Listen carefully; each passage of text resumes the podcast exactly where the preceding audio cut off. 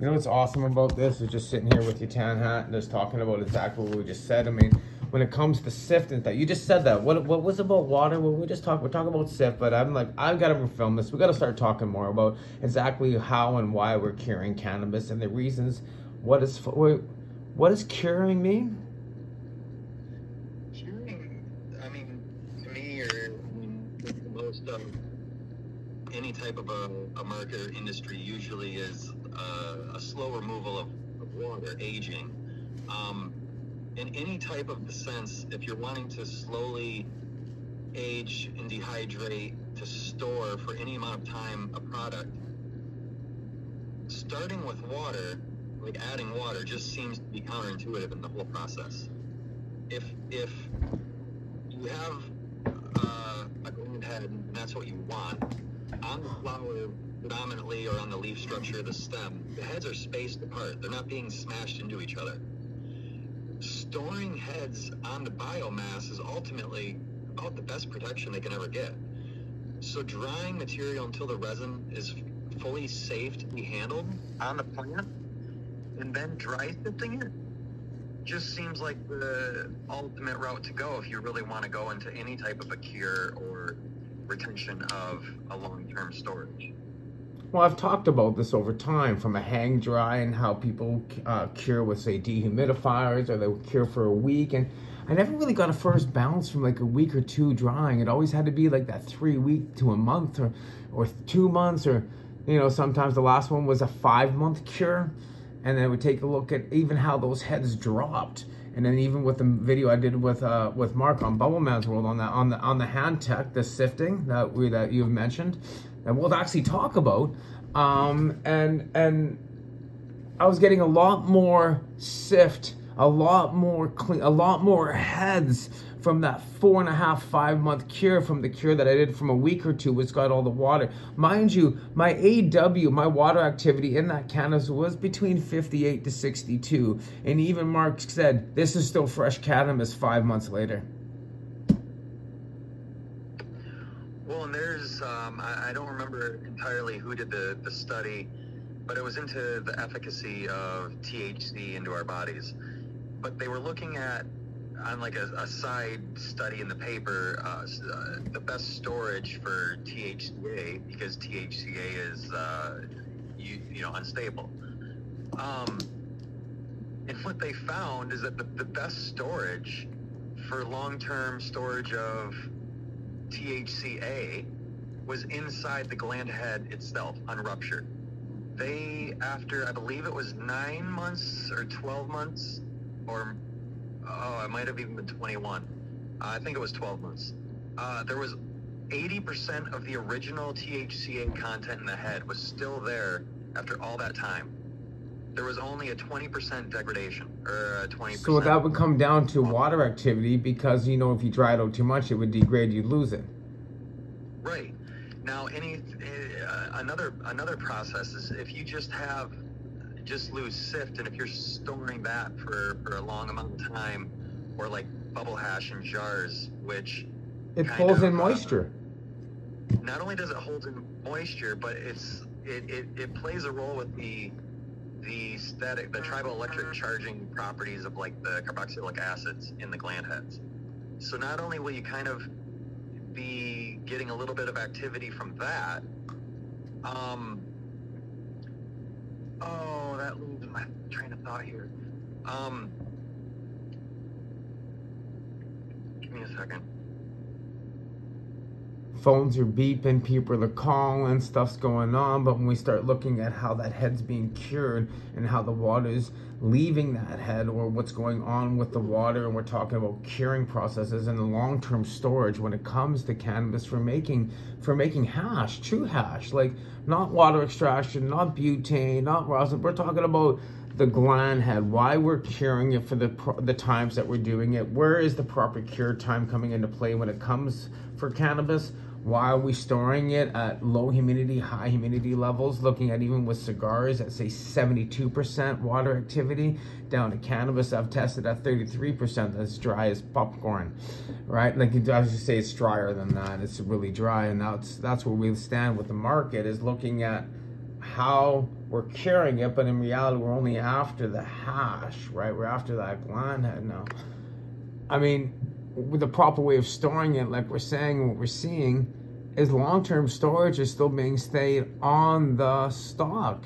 It's being on the plant that's carrying it and giving it its availability to stay away from one another so it can properly cure and not stick and hold different more moistures to it, because once those moistures are attached to that gland had to get after that long cure, they stick together. They don't. My stuff rolls perfectly unless it's heated over time when I leave it sitting on the counter right now. So over the last week, it's now gummed up like it always does, because I would normally keep it in and out of the fridge. You talked about that too. So bring it out of the freezer out onto the ground, it starts degrading because of that ten degree fluctuation. So to store it, storing it in a fridge is the ultimate way. But in reality, we should be able to store it in, the, in its conditions and what it was originally harvested at. And that should be able to keep it, those heads, not the material, but those heads more um, the same kind of flavors, more terpenes, more... more standardized. And that's why I look at water activity for that standardization for those terpenes, because if we hold it between a, a proper water activity level, then we're going to get that same type of smells or aroma flavors. We won't get so much of the degrading that you're talking about with with storage of losing that twenty percent and C B G A over a period of a year time is what we think you were talking about. Well, and then something else that can kind of happen along with all that, or I've always been curious, everyone, you know, save the terps, and everyone's always worried about their terp content doing fresh frozen. As an industry, I don't know why there isn't more either like O two absorption packets in like the lids of jars to help like remove some headspace, or, you know, filling jars with uh, um like other gases. Don't say um, nitrogen. I don't like nitrogen burning weed. It doesn't burn that well. Um, that's just my opinion. I, we'll go with we'll go with the oxygen absorption packets. Those those, those seem like much more. That was that's my. Preferred. I had those oxygen absorbent packages to take that that top layer out for more of like say distillates and stuff like that, but because they were yeah. changing colors, that's what that. But we're not even in that that playing field. Uh, I mean, for me, I, I, I use I use Boveda. That seems to be the go-to for me when I'm able to store, store my cannabis over long term, which is fine that way. But what I was more getting at is is, is the long is the storage and, and how we're curing cannabis for the flavors of making hash. Something else that I've I don't know if if uh, what what's I can I can find the link, Johnny, and send it to you. It was another study on something in regards to how with friction, with with heads just like rolling around or just sitting long enough in uh, any bit of friction, it'll naturally want to pull um, hydrogen, a hydrogen molecule okay. from like the... Well, here's talking out loud. That that plant hung for four, five months. Um, I can go in there and smoke it and everything, and it was a cookies and cream runs purple punch, so cookies runs punch, what I'm calling it, and then you saw that. I cleaned that with you. You guys will see that video on my channel probably, and this is April and May, um, but uh, I mean, that was just, it was, it was, it was tan color, it was gold, it was beautiful. And it was doing fine, and then the last couple days, it's completely degraded. The colors changed. I'm opening it up, and but it would stay fine on that plant probably for another five or six months. Yeah. Right? Yeah. So just that alone, what I'm seeing, you're like, yeah. So I saw that change very quickly, where it was when it was hanging strong, and when it was being properly cured. Yep. And the room sits at sixty-two percent humidity and at forty-eight percent to fifty degrees, and it, it fluctuates down to like fifty-five and up to sixty-seven. It's been doing that back and forth.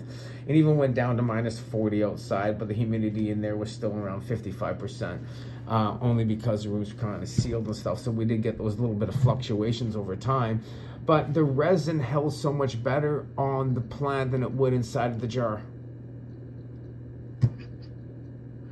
And that's that, that gets into where I think the and that uh, sift, so that flavor was just over the top. Well, I, I think this gets into where like the silicas, like the jar, like this this plays a role in like the static properties of T H C A and other precursor uh, molecules, uh, C B G A, T H C V A, all, all C B D A, and I'm I'm I, I feel like where we'll, we will be going is finding containers, jars, storage vessels, whatever you want to consider it, that are more carbon-based, a more a more true neutral. Now, obviously, carbon in a lab setting isn't, you know, uh, maybe graphite, maybe, maybe, you know, I don't know, but glass isn't honestly the best storage option. It's great for, for smoking on. Yeah, yeah, yeah. It's it's it's a it it just basically is like a, a slow heating source, almost like slower than vape, like how you can picture how vapor, like vaping cannabis is a slower process than lighting it, burning it, combustion. Sitting in just jars, in glass jars, is almost like an even slower process than vaping, but that same process still kind of happens. We almost need a more neutral molecule, compound, what have you, material to store, sift, and hash in. I leave it in the fridge in a jar. I scrape it off. Or right now I'm seeing, as I'm talking with you, I see it better being left on the plant. And then over a period of months, I can take down a plant. I can crush it over a screen. I'm looking, I, I crush on, like, say, a, I, I sometimes I start at sixty micron, go from ninety to one ten down to two hundred. So I'd use the different screens. And what I'm seeing right now, when I do first bounce, I would allow the screens only to hit the one ten, and anything that fell underneath of that one ten, by not touching it, I would collect what was on the two hundred, which is always minimal, but it was always the most flavorful. It had the most, it was just that, wow. And then, and then I would get to a point of now trimming the weed up, and that's kind of like, I like a first bounce, but not quite, and I would clean that, and then that would be, that's fantastic too, believe me, I love that. But what I'm seeing with my, even my, my C O As is as I cleaned, I cleaned the terpenes out. For sure. So it was the flavors that I was associating myself with that long-term cure or the curing, and that's why we like fresh on the plant. And a lot of these, um, let's say extracts, they do is fine and stuff like that, but people are talking about, you know, like my buddy came over, he goes, I smoked some sift, and I heard he was talking to another friend of mine, he goes, Johnny B floored me, man. He goes, well, that's, he goes, he just smoked that sift, he's, he, he cleaned, he goes, he stored for five months. And I'm like, yeah, it's, it gave you exactly what you're talking about. It gave you all the canal, it gave you the C B G A, it gave you all the T H C A, it gave you that whole plant profile that we're not getting in the other extracts. You know, we're saying that we're not going to find these cannabinoids in the bubble hash because they either go through the bags, where they're floating on the water that we've talked about. So there's different things I've heard about different cannabinoids and where they're going to fall in those bags. We're going to do more checking on the screens. I'm going to get different screens to take do some different separations that we're going to talk more about, and look at those different size heads that are contained to, say, a ninety micron bubble hash that is wet. What would that be as in a dry raisin that you that we were talking about? And it's not a two hundred mesh, and it's probably not a one ten. It's probably more like a one eighty-seven, you were saying.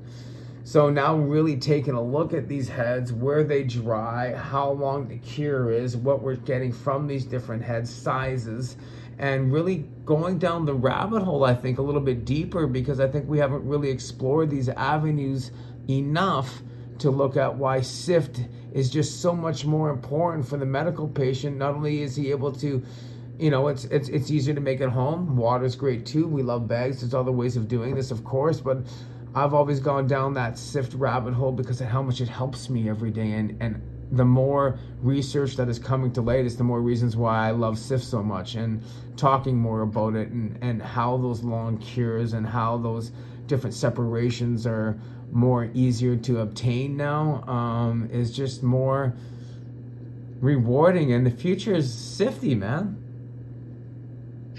Very much so. It is. I look forward to this. I think we're going to have to do some more talks on this and uh, talk more about curing. And, you know, I know we're going to keep talking on forever. And uh, I always like do these little podcasts, just kind of little short, sweet ones. And and uh, we're going to see how they kind of pan out over time here, guys. But we're going to keep talking about exactly what we're talking about here, which is the resin gland heads, how we're curing it, the genetics that are growing it, how they're being grown, sun-driven, L E D lights, how we're making the hash, what kind of process are we making these hashes with, what strains are giving us the best yields, why, which ones are hemp cultivars, which ones are more T H C-driven, so much more. What do you think about that? I know at the end here, Tanat's going to throw his little two says in there, but we're going to have you back for more. And uh, yeah, I'm looking forward to more talks here. I'm going to leave it off to you to kind of figure it off, a little segue to the future of what we're looking at here. Uh, seems as though C B G A is ultimately missed um, quite often in most extractions. And adding a little bit of C B G A to just about anything you smoke or vape or dab or what have you consume seems to add almost that uh, the old school, a lot of, a, a lot of the feelings and traits and flavors that people talk almost daily about missing. There you and go. If you are pressing rosin in any traditional, typical way, you're not going to be getting all your C B G A, or if it at all. If you're doing water hash or in traditional methods, you're not going to be getting all of your C B G A. If you're purging any solvents, you're not going to be getting all your C B G A. So could it be that a lot of these flavors that we talk about misting or smelling on the plant, and that's why they're gone, and the only reason you can get them is when you smell the plant or smoke the flower or have like the sift? It's just, it's just food for thought. Old school hash, guys. Food for thought. We're leaving you with that. Talk to you next time. Thanks for listening.